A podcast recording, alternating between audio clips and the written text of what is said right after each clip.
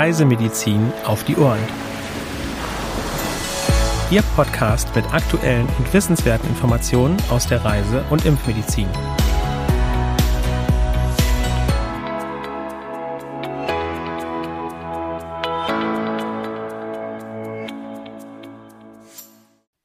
Herzlich willkommen am heutigen Mittwoch, dem 22. Juni 2022, zu einer neuen Folge unseres Podcasts Reisemedizin auf die Ohren. Diese Woche begrüßen Sie meine Kollegin Helena Schmidt, die neu im CRM-Team ist, und ich, Nora Riedel. Auch von mir ein herzliches Willkommen und schön, dass Sie heute dabei sind. Wie immer starten wir mit den aktuellen Meldungen.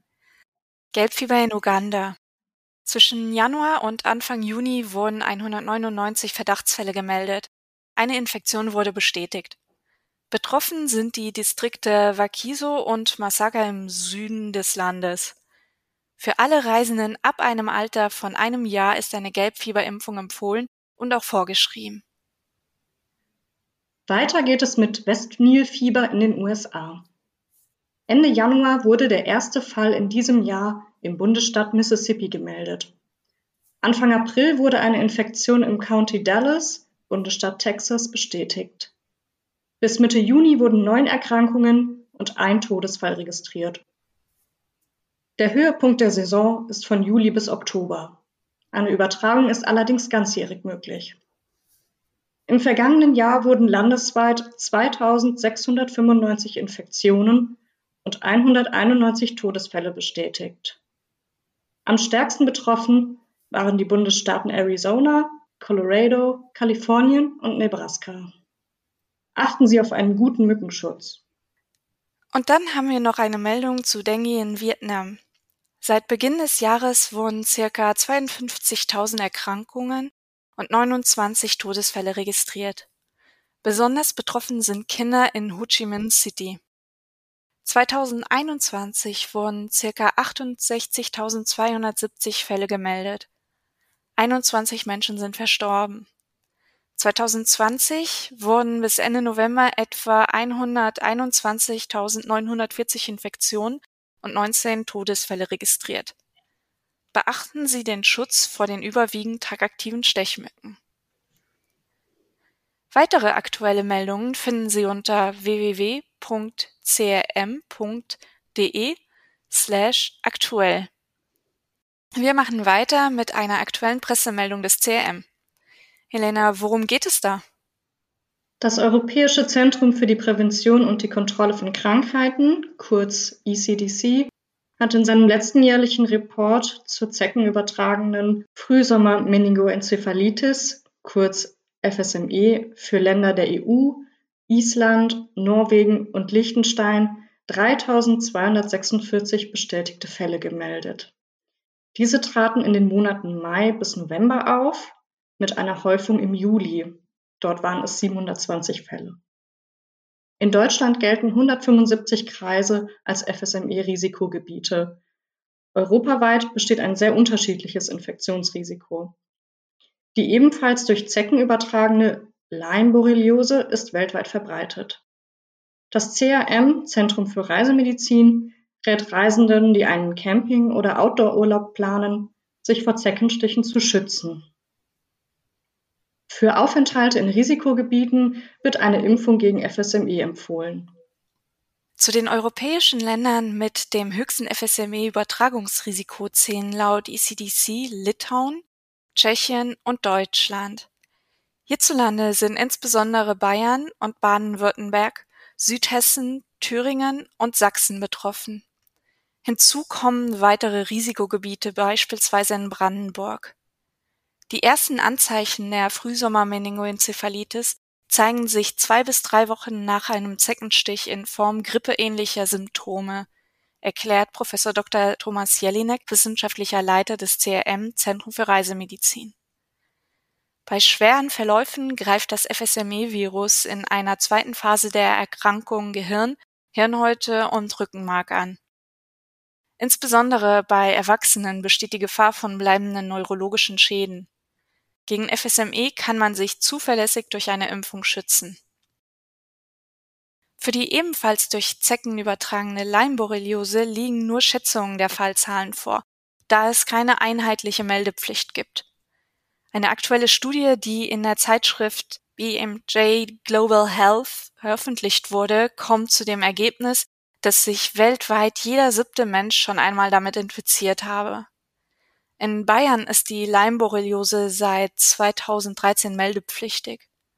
Das Nationale Referenzzentrum für Borrelien in Bayern schätzt, dass in Deutschland jedes Jahr zwischen 60.000 und 100.000 Menschen neu daran erkranken. Zudem ist die Leimborreliose nicht einfach zu diagnostizieren, da sie sehr unterschiedliche Symptome haben kann. In sehr seltenen Fällen entwickelt sie sich zu einem chronischen Leiden, welches das Nervensystem, die Gelenke und das Herz schädigt. Eine wirksame Impfung gegen Borreliose gibt es bisher nicht. Wer sich in Borrelien und FSME-Verbreitungsgebieten viel im Freien aufhält, sollte sich vor Zecken schützen und gegen FSME impfen lassen, rät Professor Jelinek gemäß den Public Health Empfehlungen von RKI und ECDC. Für einen verlässlichen und lang andauernden FSME-Schutz sind drei Impfstoffdosen notwendig, die im Abstand von mindestens 14 Tage, erste und zweite Dosis, beziehungsweise fünf bis zwölf Monate zweite und dritte Dosis verabreicht werden. Für einen bevorstehenden Urlaub kann man auch auf einen Schnellschutz zurückgreifen.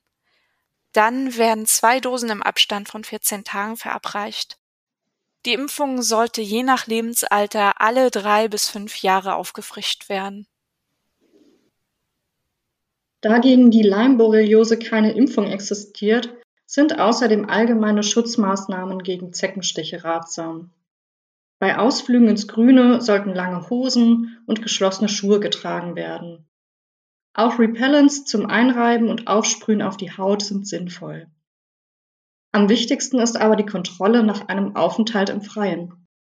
Dabei sollten vor allem die von Zecken bevorzugten Körperregionen wie Kniekehlen, Achseln, Schambereich, Bauchnabel, Bauchfalten und den Bereich hinter den Ohren gründlich abgesucht werden, so Jelinek.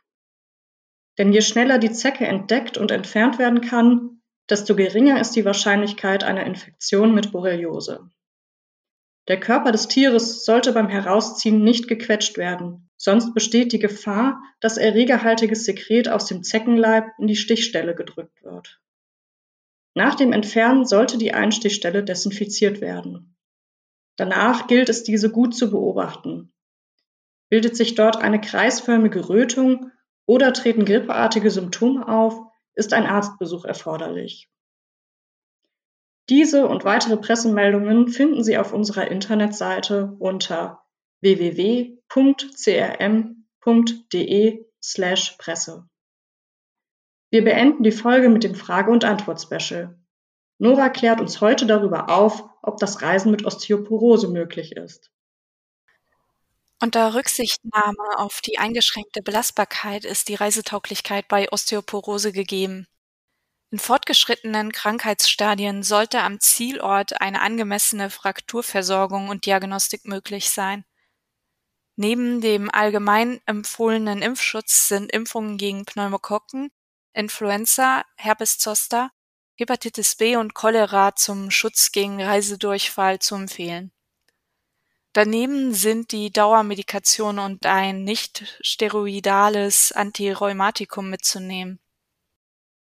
Bei der Einnahme von Doxycyclin sind die Einnahmeabstände streng einzuhalten, um die Komplexbildung mit Calcium zu vermeiden. Extreme Klimata oder Höhen haben keinen relevanten Einfluss auf die Osteoporose.